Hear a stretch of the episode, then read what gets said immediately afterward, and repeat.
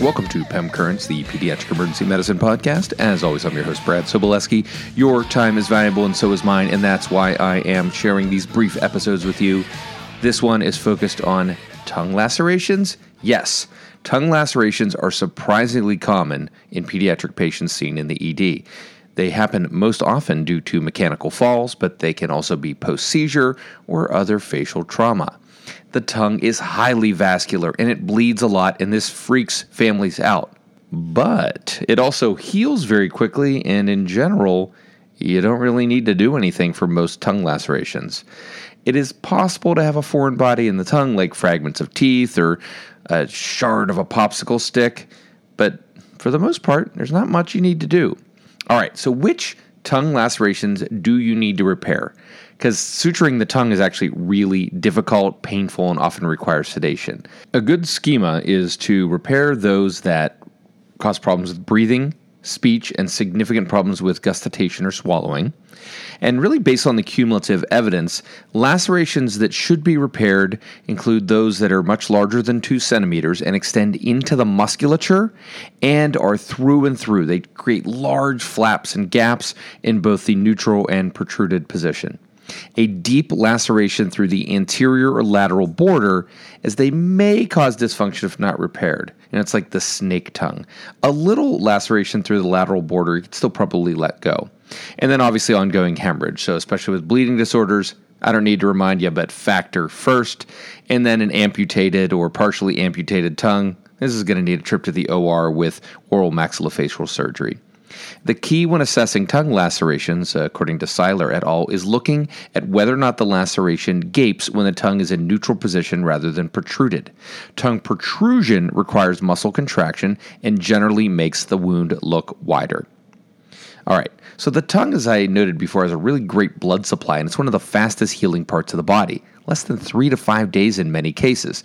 The risk of infection is also incredibly low. There are, as you might imagine, limited studies in comparing suturing versus not, but most of the observational data suggests that the result is fine either way, honestly.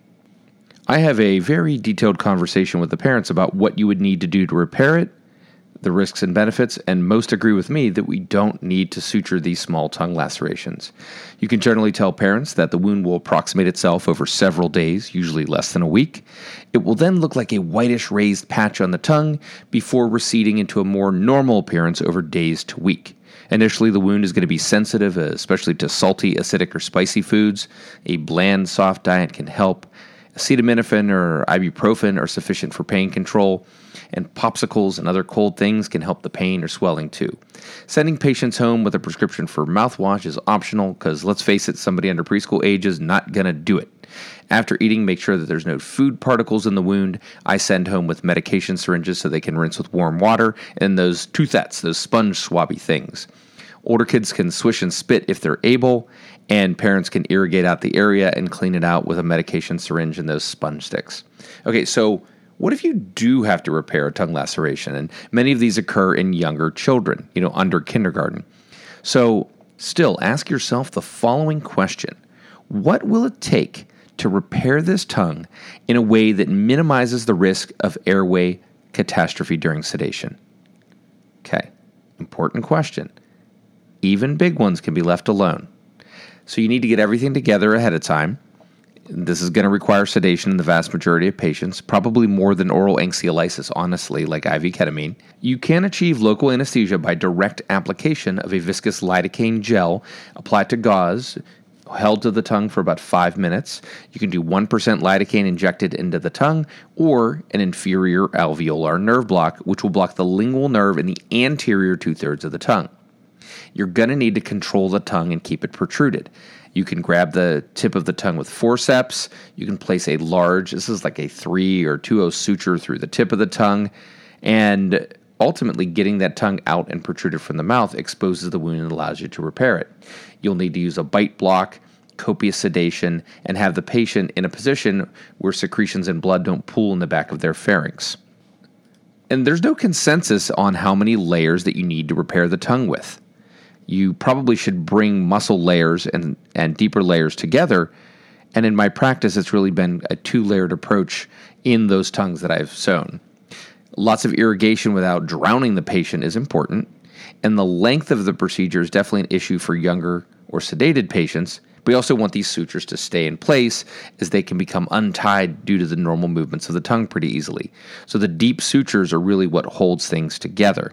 Try to put in more deeps than superficials. Absorbable sutures obviously are what you want to use, like 4-0 chromic gut.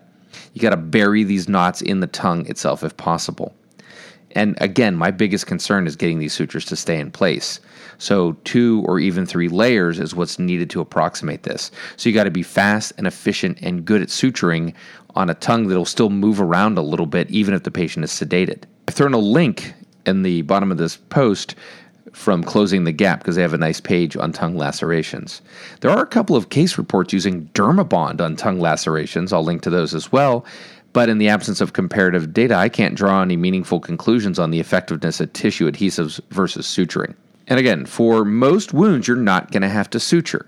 You should make sure that you explore the wound for foreign bodies and you can take them out with irrigation, cotton tipped applicators, or even forceps if necessary.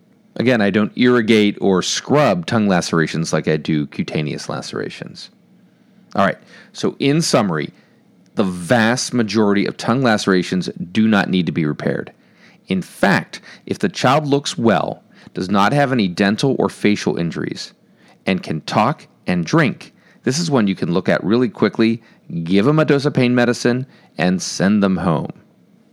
Unless patients are experiencing particular complications, they don't necessarily need to follow up with their pediatrician or dentist. There's some good references that actually show what a tongue will look like as it's healing. I'd recommend you show those to parents as well. All right, well, that's it for this brief episode on tongue lacerations. It's actually a thing you don't really have to do much about other than kind of know that you don't have to do anything about it. If you do need to suture it, make sure that you have an experienced person who is facile in sedation and airway control. If you've got feedback about this episode or any others, send it my way. Email, direct message, Comments on the blog or review on your favorite podcast site are all valid methods of feedback. I guess the kids say like and subscribe, so do that as well. And let me know if there's other topics you want me to tackle. For PEM Currents, the Pediatric Emergency Medicine Podcast, this has been Brad Sobolewski. See you next time.